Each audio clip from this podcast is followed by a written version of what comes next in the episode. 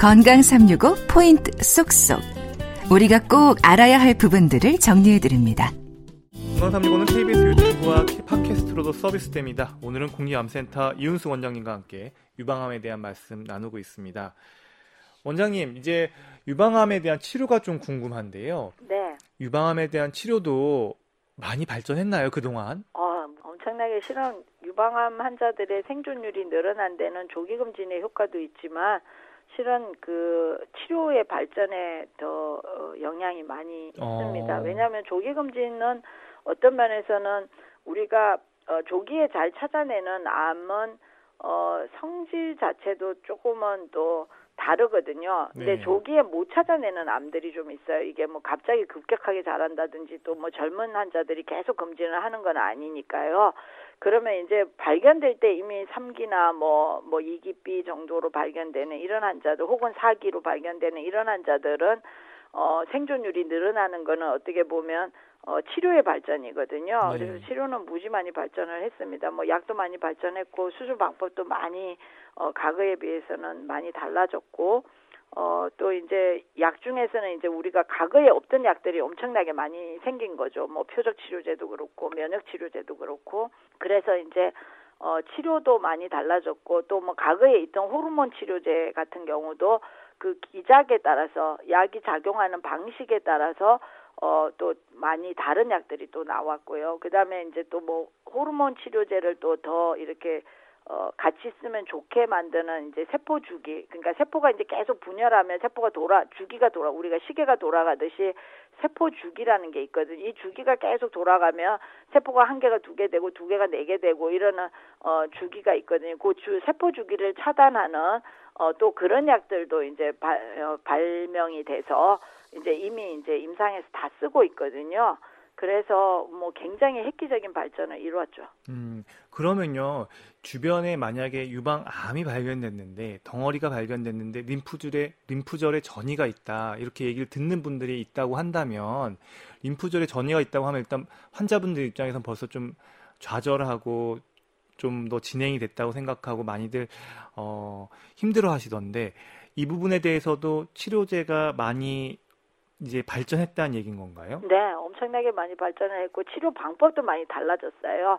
보통은 이제 우리가 병을 발견하면 과거에는 항상 수술을 먼저 했거든요. 맞아요. 예. 그리고 수술을 한 다음에 이제 조직 검사를 봐요. 그러면 조직 검사 결과에 따라서 뭐 당신은 뭐 이런 항암제도 받고 뭐또 어, 방사선 치료도 받고 뭐 이렇게 이야기를 했다면 예, 그게 제가 하는 방식인데요. 네, 그렇게 이야기를 했다면 지금은 이제 이미 임파선 전이가 있는 사람은 우리가 조직 검사를 할 때 암이다 아니다도 어, 검사를 했지만 네. 조직 검사에 암이고 암 아니고를 보는 검사가 일차적인 검사라면 암인 경우에는 우리가 그럼 얘가 어떤 종류의 암인가를 다시 검사를 더 해요. 그게 이제 뭐 흔히 말하는 어, 암이 가지고 있는 표지자라고도 하고 어, 또 이제 허- 좀 유식한 말로는 바이오 마크라고 그래요. 네. 마크가 있는 거죠. 우리가 뭐 사람도 주민등록 번호가 있듯이 얘네들도 마크가 있어서 몇 가지로 분류를 할 수가 있어요. 네. 그 분류가 이제 호르몬의 반응성을 가지고 있으면 호르몬 반응성이라고 이제 반응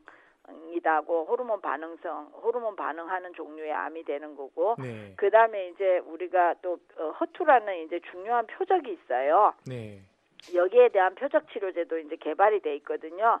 그래서 그런 그 이제 허투라고도 하는데 그게 원래 허가 영어로는 여자지 않습니까? 아, 그렇죠. 예, 예. 그래서 허투인데 왜 그럼 투는 왜 붙였냐 또 이게 되게 궁금하실 텐데 요새 환자들이 되게 많이 지식들이 어, 좋아갖고 이런 거다 알고 있거든요. 어, 호르몬 그래요? 반응성이 뭔지, 뭐 예. 허투라는 표적이 뭔지 이런 거는 알고 있는데 허투는 원래 폐암에서도 우리가 흔히 폐암도 뭐 표적 치료 많이 해서 엄청나게 치료가 달라졌다. 뭐 먹는 약만 먹어도 되게 잘 지내는 약들이 있다. 이런 거를 하고 뭐 도- 특히 동양 여성들은 그 EGFR이라고 그래갖고 이제 상피세포 성장 인자인데 한국말이 네. 더 어- 어려워요. 영어로는 EGFR인데 고 패밀리예요. 이게 아. 허투도 고 패밀리인데 EGFR 폐암에서 나오는 EGFR은 1번이에요. 네. 근데 얘는 이제 2번인 거예요. 아. 그래서 이제 원래는 EGFR2가 그러니까 2번 EGFR 2번이 원래 명인데 이게 이제 여자들한테 주로 나타나는 음. 거라고 해서 허라는 또 이름을 붙이고 아, 뭐 이런 이런 이제 이름을 이제 처음에는 이게 잘 모를 때는 어떤 사람은 EGFR 2번이라고 했다가 어떤 사람들은 또 허라고 이름을 붙이고 이러면서 이제 이게 나중에 패밀리라는 걸 또 서로 알게 되고 뭐 아. 이렇게 발견이 되는 것들이거든요. 그렇게 해서 암 표지자나 바이오 마크가 계속 개발이 되면 그 바이오 마크에 또 우리가 모르는 마크가 개발되면 또 그 마크에 맞는 치료제들이 개발된다 어. 이렇게 생각을 하시면 그게 그러면 미리 치료제예요. 예, 그럼 림프절 전이 뭐 이렇게 조직 검사나 이런 것들 통해서 방금 이야기하신 것에 양성 반응이 나왔다. 그런 것에 유전자가 있는 것으로 나왔다고 하면은 먼저 수술하기 전에 치료제부터 쓰는 건가요? 네. 그래서 아. 전신요법을 대부분 먼저 하는 거죠. 뭐 표적 치료제 플러스 항암제를 하고 어, 이제 시작을 하거나 또 이제 그 이도저도 아닌 것들이 이제 삼중 엄성 유방암인데 흔히 여자분들이 삼중 엄성 유방암 진단 받으면 막 다들 어, 힘들어 하시는 맞아요. 이유가 어. 예, 뭐 치료제가 이제 아직도 항요법, 소위 흔히 하- 말하는 머리 빠지는 항암제, 예. 예, 거기에 의존을 하고 있다 보니까 이제 삼중 엄성 유방암 환자들은 뭐 나는 치료제도 별로 없다. 음. 뭐 이제 또 뭐 항암제만 딥다 맞다가 예후도 안 좋다고 한다. 이런 뭐 이제 그 좌절들이 있는데 실은 그 아까 말씀드린 호르몬 반응성이나 표적 치료제는 치료제가 많이 개선이 됐는데 삼중 엄성 유방암이 상대적으로 많이 개선이 덜 된 부분이 있지만 아. 있지만 지금은 또 이제 면역 치료제라는 것들이 나오면서 면역 치료제 임상 시험을 또 엄청나게 이 삼중 엄성 유방암 환자들은 하고 있는 상태입니다. 아, 그렇군요. 네. 이제 조금 개념이 잡혔어요. 그러니까 예전에는 수술이 먼저 하고 그 수술해서 조직 검사 결과로 항암 치료나 방사선 치료 이렇게 계획들을 세웠는데 요즘에는 먼저 이 전신 치료에 잘 반응하는 요인들이 있는지 검사를 해서 유전자나 뭐 호르몬이나 이런 반응을 검사해서 있으면 그걸 먼저 치료를 하고 근데 그런 것도 전혀 없는 걸 갖다가 삼중 음성 유방암이다 이렇게 얘기를 한다는 거죠. 예, 그래서 이제 어. 삼중 엄성 유방암도 어, 먼저 수술을 하지는 않고요. 보통은 이때는 그 항암제를 먼저 쓰고요. 그리고 네. 또 이제 새로운 치료제들을 지금 많이 개발을 하면서 어, 유방암 중에서는 굉장히 좀 그래도 비교적 난치라고 생각하는 것들이 삼중 엄성 유방암이라서 이 부분에 대한 신치료제들이 지금 많이 나오고 있거든요. 그 중에 하나도 면역 치료제인데 이런 임상 시험을 권유하기도 합니다. 음, 그러면 이제 전이가 없는 경우는 여전히 수술이 먼저인 거죠. 예, 전이가 없는데 또 혹이 크면 전이는 없어도 혹이 크면 또 이제 수술을 먼저 하게 되면 유방을 많이 떼어내면 또 모양이 망가질 수가 있지 않습니까? 네. 그럴 때는 또 말씀드린 특히 표적이 나온다든지 삼중 엄성 유방암이라든지 이런 분들은 그래도 전신 치료를 먼저 하는 경우들이 많습니다. 네, 유방암에 대한 치료 이렇게 들어봤습니다. 박광식의 건강 이야기 오늘은 유방암에 대한 말씀 듣고 있습니다. 건강 365 건강 365 박광식의 건강 이야기 국립암센터 이윤숙 원장님과 함께 유방암에 대해서 알아보고 있습니다. 원장님 하나 궁금한 게 있는데요. 네. 유방에 혹이 있다고 하면 많은 여성분들 일단 걱정부터 많이 하기 마련입니다. 근데 유방암에 유방암이 아니라 유방에 혹이 있을 때 일단은 무조건 절제하는 게 좋은 건지 아니면 지켜보는 게 좋은 건지 여기서 많이들 좀 고민하는 경우들이 있는데요. 사실은 의학적으로 명확한 기준들이 있는 거죠. 절제하 는 경우하고 지켜보는 것하고요. 일단 그 혹이 종류가 뭔지를 먼, 이제 먼저 알아봐야지 될 것 같습니다. 실은 이제 여자분들이 혹이라고 생각하는 것도 혹이 아닌 경우들이 많아요. 아, 특히 이제 젊은 여성들은 그 본인은 혹이라고 생각하고 병원에 갔지만 의사 선생님은 아 이건 혹이 아니고 그냥 유방 조직이 좀 덩얼덩얼하게 만져지는 거야. 뭐 이렇게 이야기할 때가 꽤 있거든요. 네. 그건 당연히 지켜봐야지 되겠죠. 근데 이제 진짜 혹인 경우들도 있어요. 그러면 이제 그 혹이 뭐 우리가 소위 악성 암인지 아닌지를 조직 검사를 통해서 확인할 때도 있고 또 어떤 때는 조직 검사를 안 해도 아 이거는 영상만으로 봐도 뭐 전혀 암은 아니니까 어 괜찮다 하는 혹들도 있기는 합니다.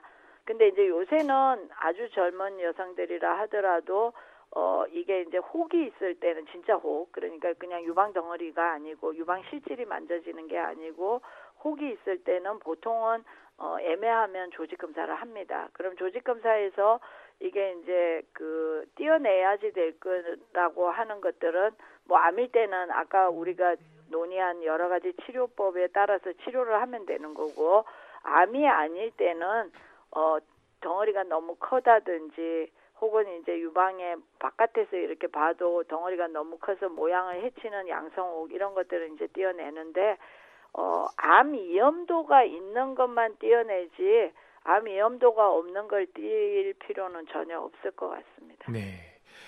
교수님 이렇게 들어보니까요 이 유방암에 대해서 알면 알수록 그래도 대비할 수 있는 것들이 많은 것 같은데요 이제 유방암에 있어서 제가 하나만 그래도 여쭤보면 이제 재발이나 이런 위험 요인 때문에 유방암을 안고 사시는 분들 치료 받으신 분들 어떻게 좀 앞으로 관리하는 것 이런 조언이 가능할까요?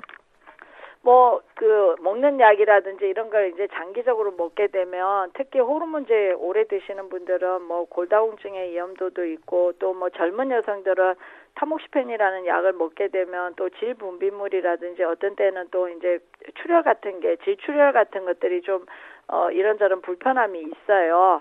그렇다 하더라도 어, 뭐, 어떤 면에서는 그 치료제가 있는 거에 대해서는 좀 긍정적으로 받아들, 왜냐면 이게 음. 오래 약을 먹으면 환자들이 두 가지 문제가 있는데, 신체적으로 오는 변화들 때문에 심리적으로 굉장히 환자들이 어, 힘든 경우들이 많아요.